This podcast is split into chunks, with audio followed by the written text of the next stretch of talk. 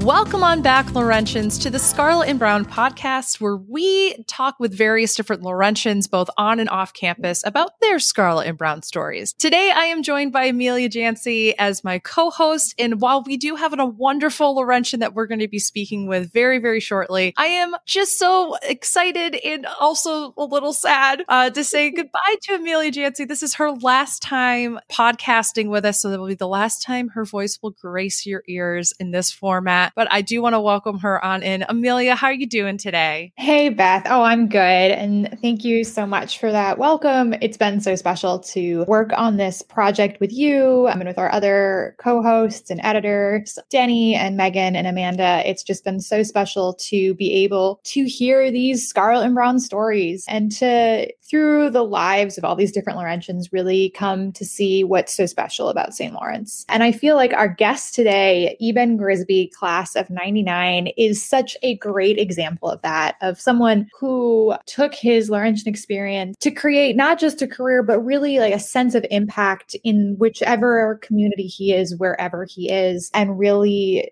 is committed to being a force of good in this world. And it was just such a wonderful conversation that we had. So I can't wait for all of you to hear this very special Scarlet and Brown story. Let's kick it off to our interview with Eben Grisby.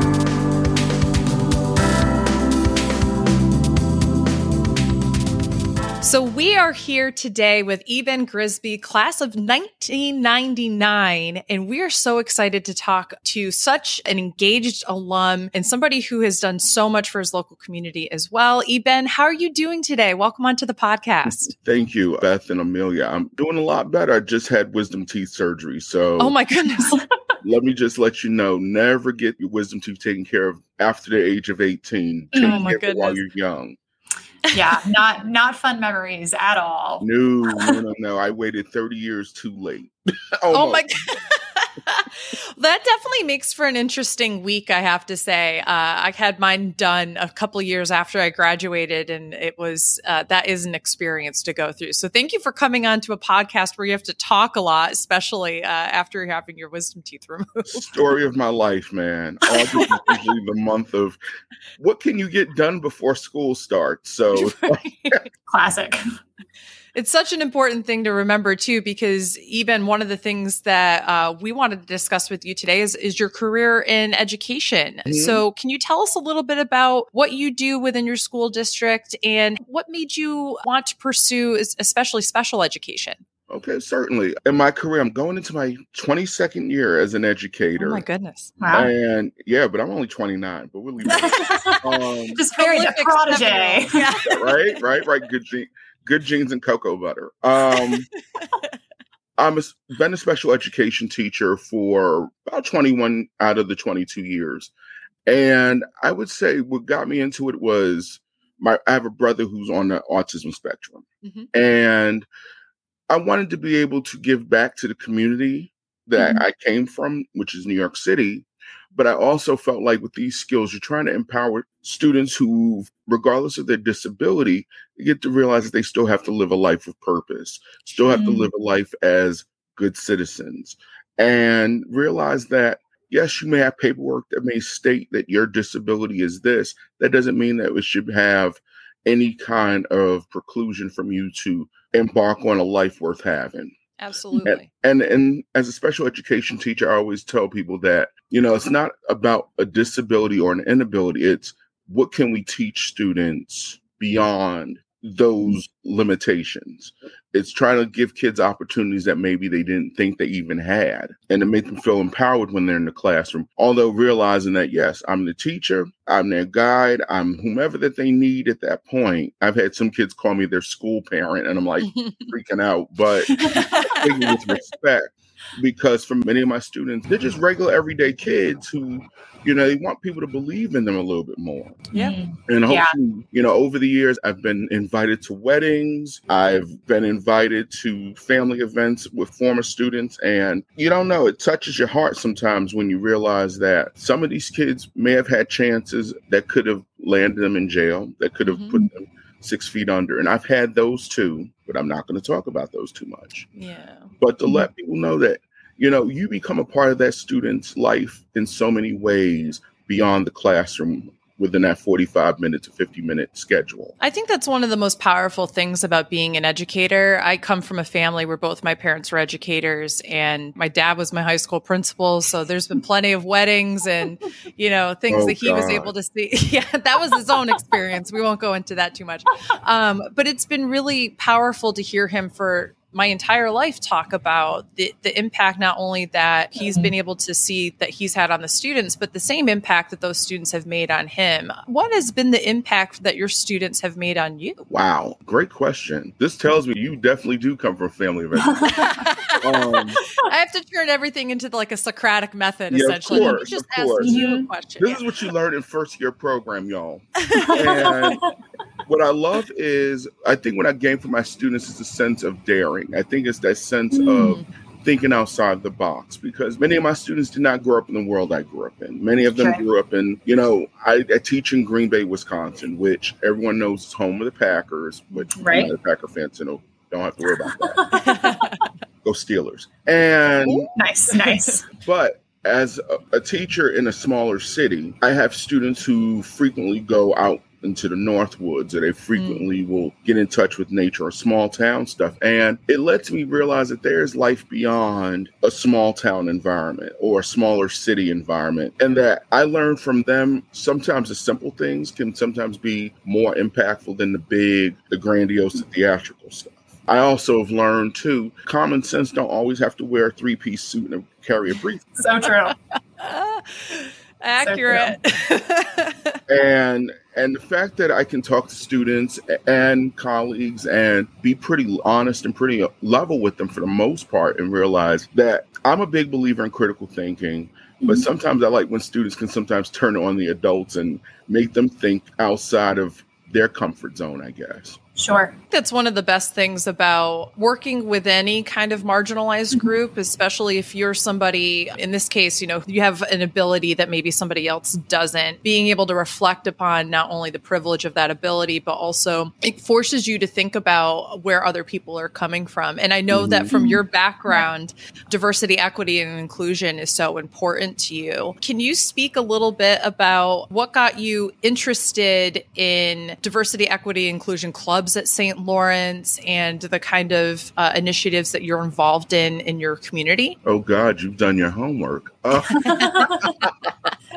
um Lifelong learner, right no there. Doubt, no doubt, no doubt. The St. Lawrence difference. I love it. Um, I think what made me very interested in these areas was having gone to schools in New York City, which was very much having the world at your fingertips, albeit Mhm. a segregated world, mind you. Mhm. And going to St. Lawrence, it was like the polar opposite of what I experienced. You know, to go from a big city where it was 50 shades of brown and everything around to a predominantly very white, very rural, very privileged Mhm. environment, it threw me for a loop. And I think when you go to a place like St. Lawrence, you have to know who you are before you step foot there. There's no way in that. You know, classmates who were generations deep in St. Lawrence, right alongside of us, who where we were the first in our families to go to college. We were first gen college students, which I wish I all had T-shirts for that when I was in school. But that's okay. I. And I think with getting involved with a lot of the different um, DEI organizations, and I really struggled with some of those terms because to me it was more like you had to have a niche within campus life at St. Lawrence. And I think for me, diversity piece is super important because it's about survival. I mean, in my mm-hmm. case, coming from the Bronx, everything was hinging on day to day survival.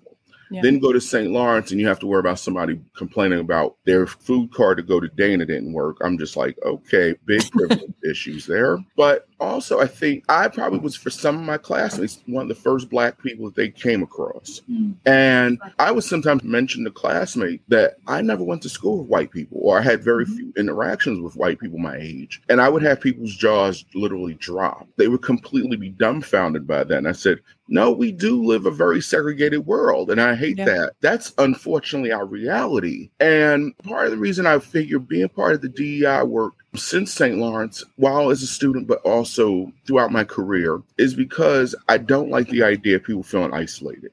I Yeah. don't like the feeling of exclusion. I think people need to realize that wherever you go in this world, you're going to bring who you are to the table. Mhm. In spite of the histories, in spite of our cultures, in spite of all the things that are thrown as a barrier or whatever, or Mhm. impediment, we still have the ability to move with ourselves at that place. To move to Wisconsin, in order for me to live in Wisconsin, I had to understand life in the North Country Mm-hmm. Mhm. Okay? Because Yeah. no one can tell you more about the cold than someone who's lived in the Arctic Circle, better known as. And I think and among cows and Uh-huh. dairy. Oh, and- yeah. oh yeah, oh yeah.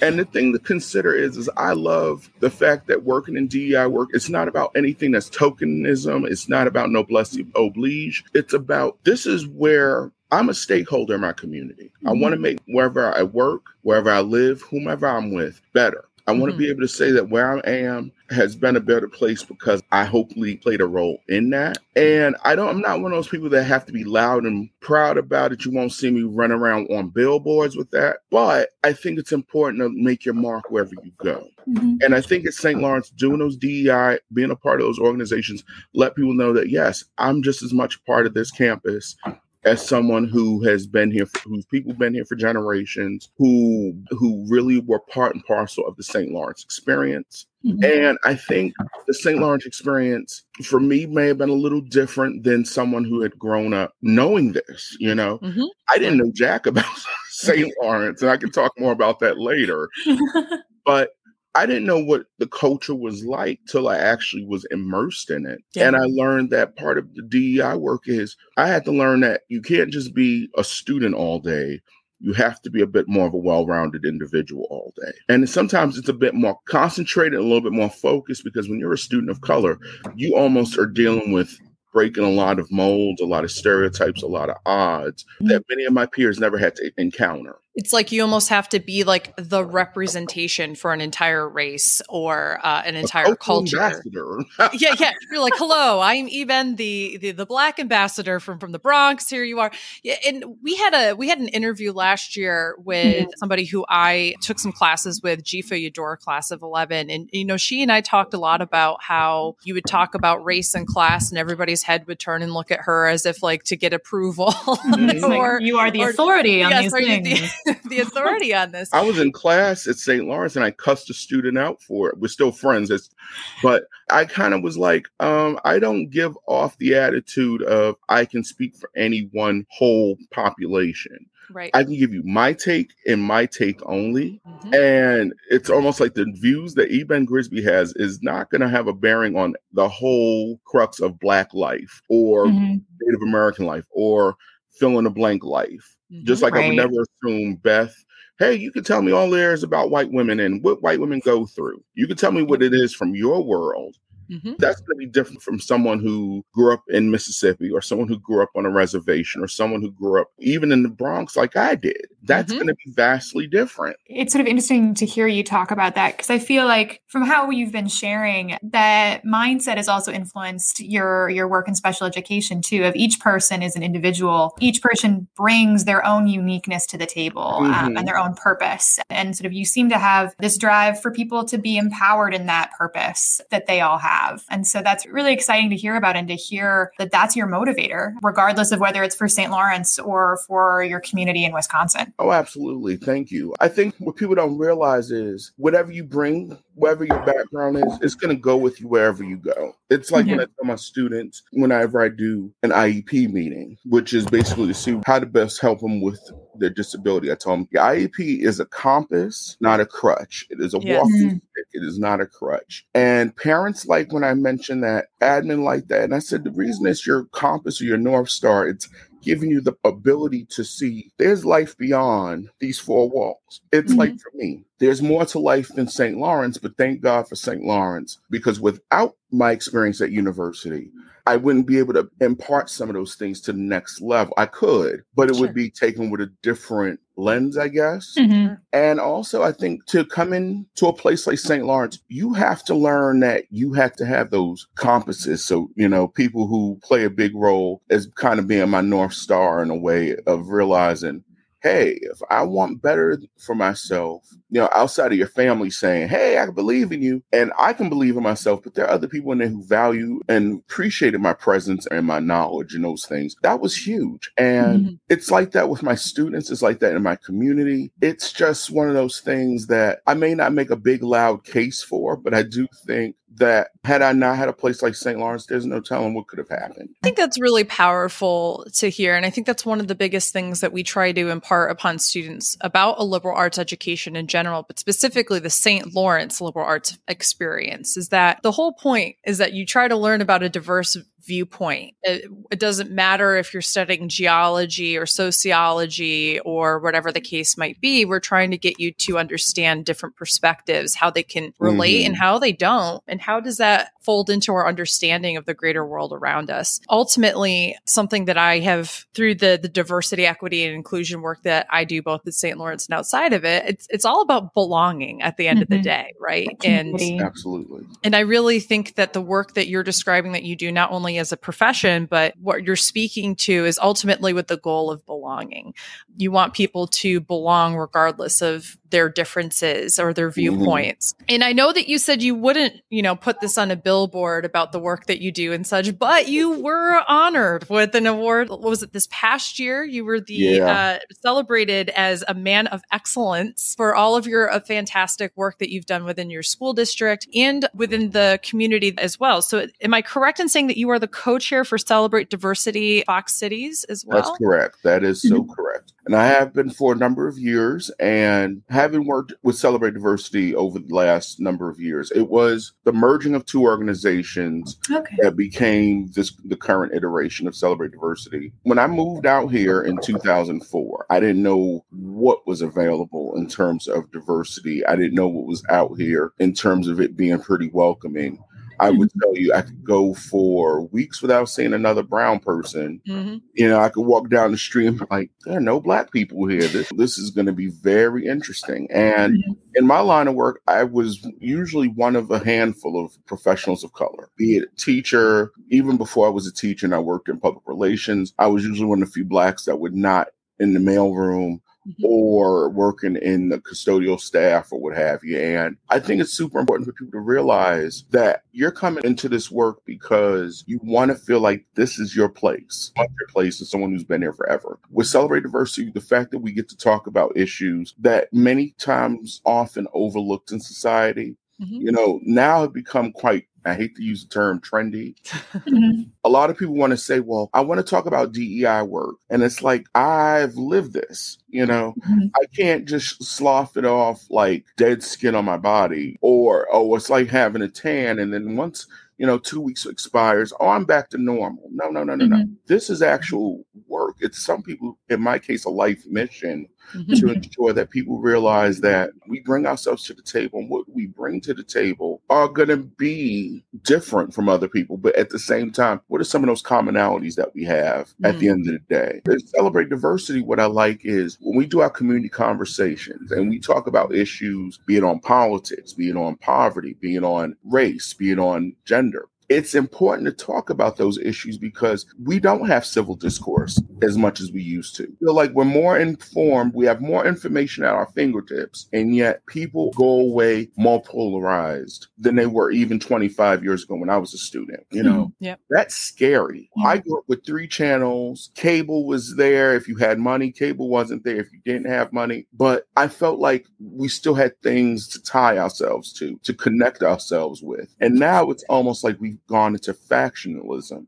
Mm-hmm. And the fact that Celebrate Diversity is trying to find ways to bridge things together to build that sense of community to feel like, no, we know this area, you know, Northeast Wisconsin, where I live, it's a lot better than many places, but it still has a lot of work to do. And I think to live in areas where you've never had to encounter those conversations and have those real discussions, it's eye opening on either side. I think for people of color as well as for white people to mm-hmm. realize that if you're going to talk about diversity and inclusion, you got to be willing to open up. You have mm-hmm. to be willing to have a certain degree of trust. You have to have a certain degree of civility.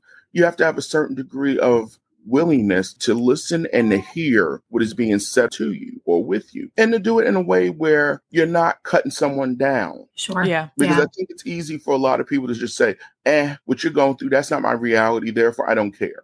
And I've Yes. had that happen so many times. I don't even want to go there with people. But I had Right. that happen at an early age, which can affect your self esteem, but also can make you a lot more, I think for me, a lot more of a fighter in pushing the message that I want people to feel like they've got some skin in this game. I think that that's one of the most important aspects of any of this kind of work is to realize that even if something doesn't maybe directly affect you, you still play a role in whether it's upholding a system or helping to break down barriers. And so you can make it a part of your reality. Um, And Mhm. if, if that's something that you're inspired to do, it may not be the same exact lived experience or reality, but you can be a part of that. And I think that hearing about uh, celebrate diversity, it sounds like that's really great work to get people inspired to do that. Yeah, It, it's been one of those things that I really enjoy being a part of and being able to have the privilege of co chairing with a retired teacher who we Mhm. worked years ago together in another Mhm. district. And it's great because we bounce ideas off of each other. She's an older white woman and I'm me. And we were fighting in terms of equity in those things in my previous school district because the bottom line is the population was diversifying, but our teaching pool doesn't reflect that. Mhm. And it's not about doing this stuff for the short term or doing it Sure. because you watched something on the news that made you upset. This is because this is stuff that's happening and it's affecting people personally. It's Mhm. affecting their neighbors. It's affecting family members. And I think in today's world, having access to internet, having Mhm. access to cell phones, you can't avoid these realities anymore. You can't just say, Right. oh, that's just Sure. hearsay. Oh, no, that can't really happen. Oh, no. Oh, I know people who don't do that. And it's like, we know you don't. However, these are some of the things that we've been discussing for a very long time. Mhm. And it kind of goes back to why, for St. Lawrence, for me, it was great to have that educational experience, but it made it possible for me to say, let's think critically about why these things have happened. Mhm. Why have these things systematically been in place? Does that mean that everyone is racist? No. But does that mean that there isn't racism Mm, Right. in the mix? Sure. Okay.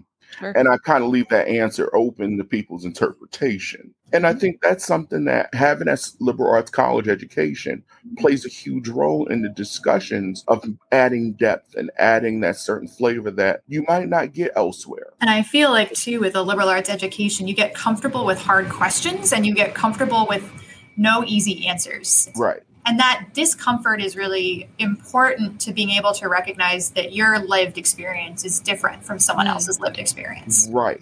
And that you can't get at a, I mean, if I went to any of the large public schools, and I'm not going to knock any of the large public universities, but you're just a name in the crowd. I always suggest to people, this is just my, my suggestion. If you want to do DEI work, it's great to do it at a big university, but the impact isn't the same. Go to a small university, a liberal arts college, a mid-sized liberal arts school. You have a lot more ability to have legacy. You Yeah. have a lot more of a way for people to remember, hey, I remember this alum, he did this, she did that, they did this. And it really impacted me on that level because now you get to have a classmate Mhm. or a handful, you know, you may be in a room of 12 or 15 people and you can have that discussion and you can break it down after that class is done. And you can talk about that when you're an alum and that may play a role in why you give back. I've always been a believer in whether it's celebrate diversity, whether it's as an educator, whether it's as a student slash alum, giving back has always been a big part Mhm. of my life. I'm a big believer in stewardship. If you want to make the environment a better place, you got to do your part. If you want to make a community better, you got to do your part. You can't just say, "Oh, I'll wait for somebody else to do it and pick up the slack."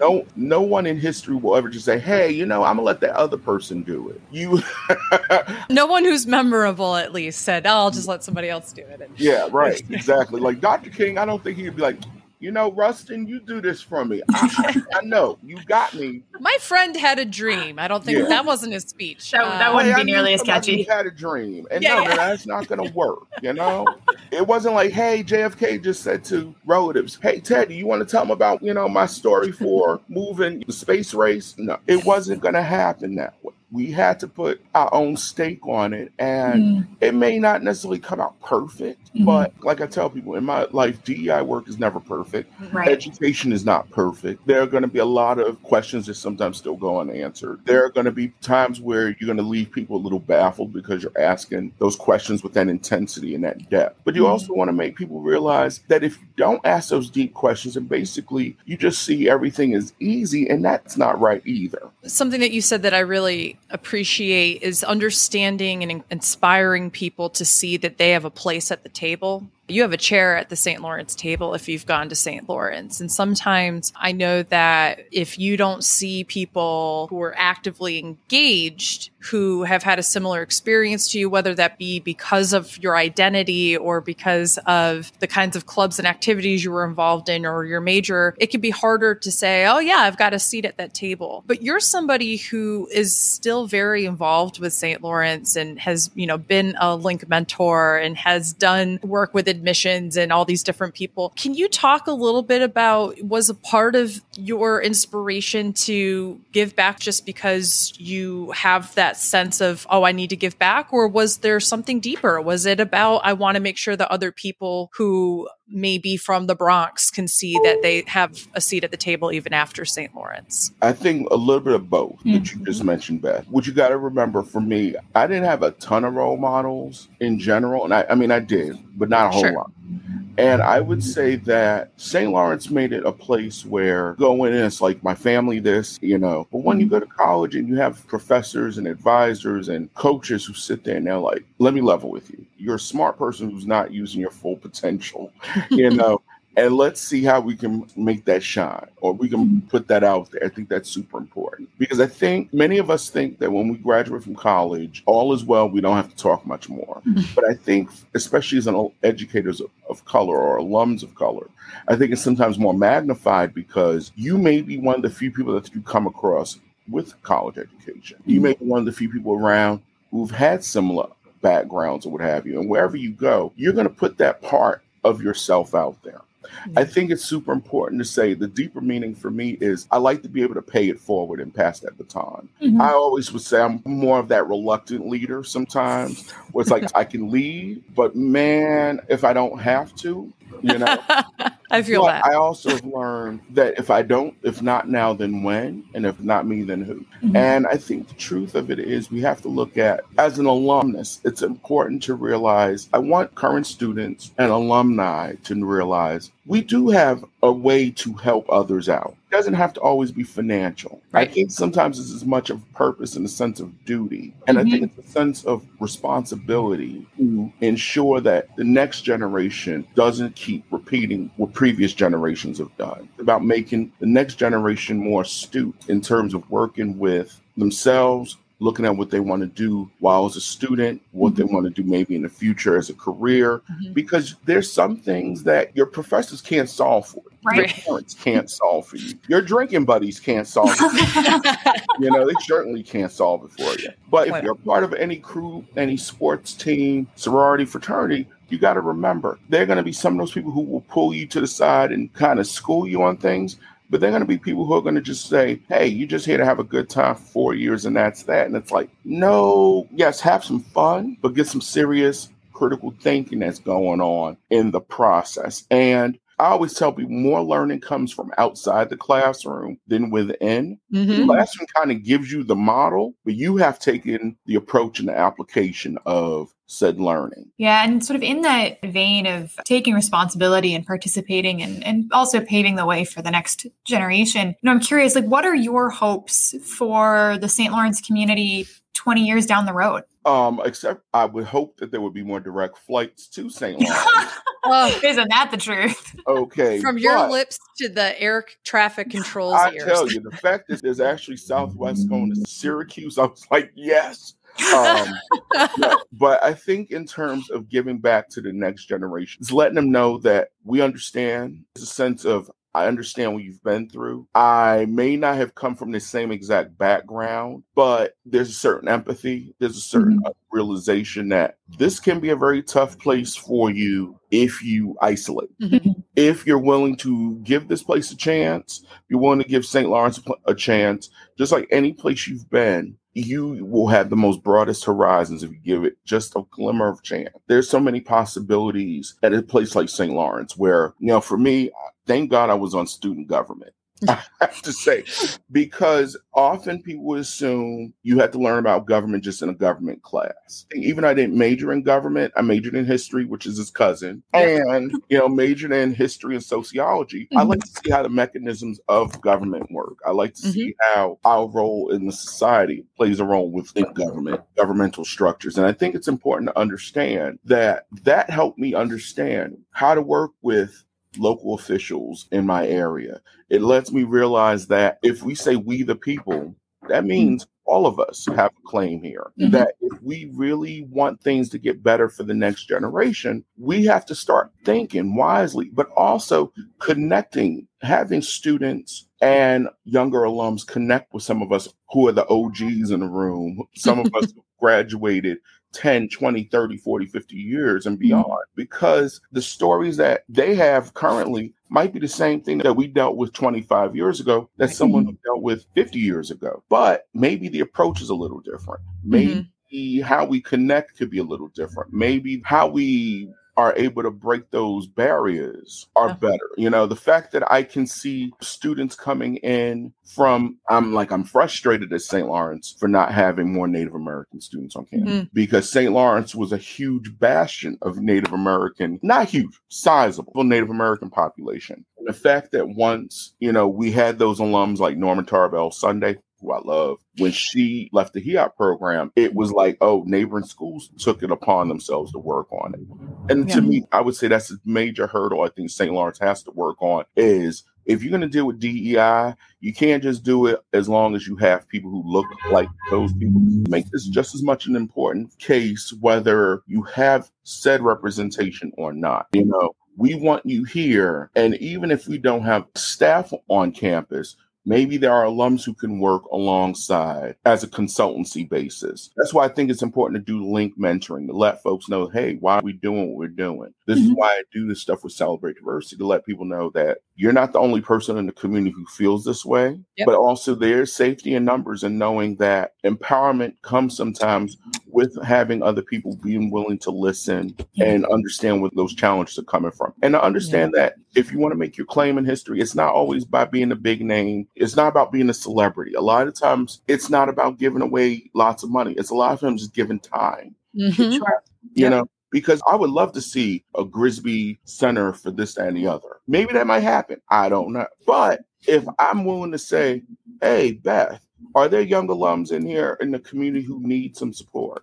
Or, hey, Amelia, are there people in the neighborhood, whether in Wisconsin or whether in New York or Illinois or wherever, and you want them to have lunch with you just to touch base on something or connect with students who are otherwise not feeling so connected on campus? Mm-hmm. I think, get about, we have all the kids who are like your top 10 or your top 10% who are like the movers and shakers a lot of times we forget about those students who have just been sliding through. And there's a lot of leaders within those that realm. Many of them probably didn't feel that they had a place or felt like they belonged because maybe it wasn't of interest or importance for them at university, but maybe afterwards they were like, mm, maybe I need to connect with that person. And maybe we weren't the best of friends at university, but maybe now as adults, we're now older, our hair's getting a little grayer, time is fleeting. So we might as well connect with each other now.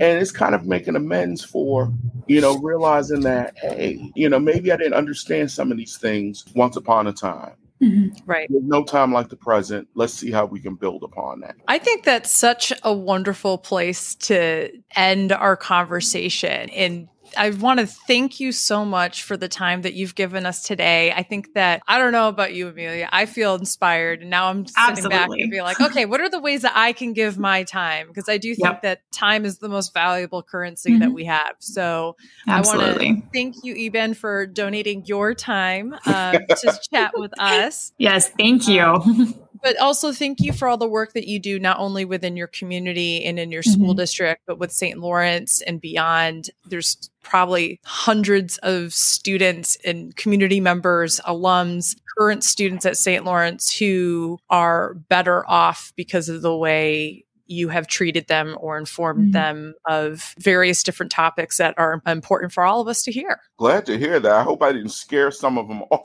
I don't think so. I have a like, hard time oh, believing that. I hope it wasn't because they were afraid but you know, it's but I thank you and I appreciate you for you all and uh, Megan reaching out with me after meeting with me during reunion. I mean, mm. it took me a long time to come back to St. Lawrence, mm-hmm. and I realized it's a little bit. I was a little wistful at points because it was like, wow, things have changed. Mm-hmm. Yeah, you know, things are still similar, but you know, it's, it's after the school year is done, so you mm-hmm. don't see all of the students. Right. But it would be great to make sure that these aren't one and dones. That when we do have these conversations, you know, we can always rebuild or follow up or, mm-hmm. you know, reconnect to just to let people know, hey, I'm still wanting to let you know that I still love this place and I'm active and I mm-hmm. want to do whatever I can to help. Yeah, absolutely. Definitely. Well, thank you so much, Eben. We so appreciate you. Thank and you. I appreciate y'all too.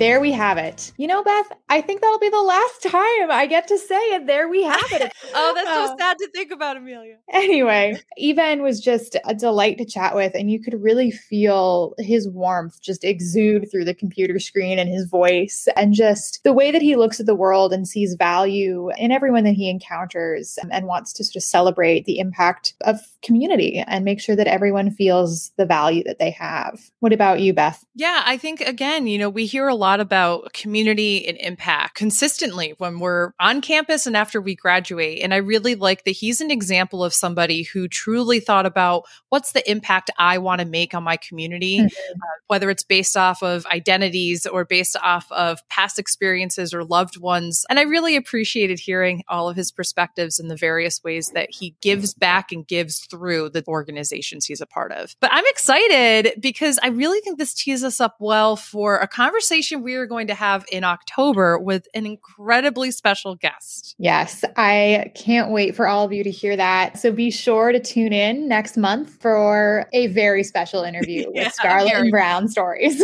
Absolutely. Well, Amelia, for all of us on the podcast, we want to thank you for everything that you've done to get this podcast off the ground and for being such a wonderful co host. Until next time, thank you so much, Laurentians, for listening. Scarlet and Brown Stories is edited and produced by Amanda Brewer, Megan Fry Dozier, Dennis Morial, Beth Dixon, and Amelia Jancy. Our music was written by Christopher Watts, inspired by Eugene Wright, class of 49. Subscribe to Scarlet and Brown Stories on Apple Podcasts, Spotify, and wherever you listen to podcasts. If you have a story you'd like to submit to us, you can email us at connect at stlawU.edu.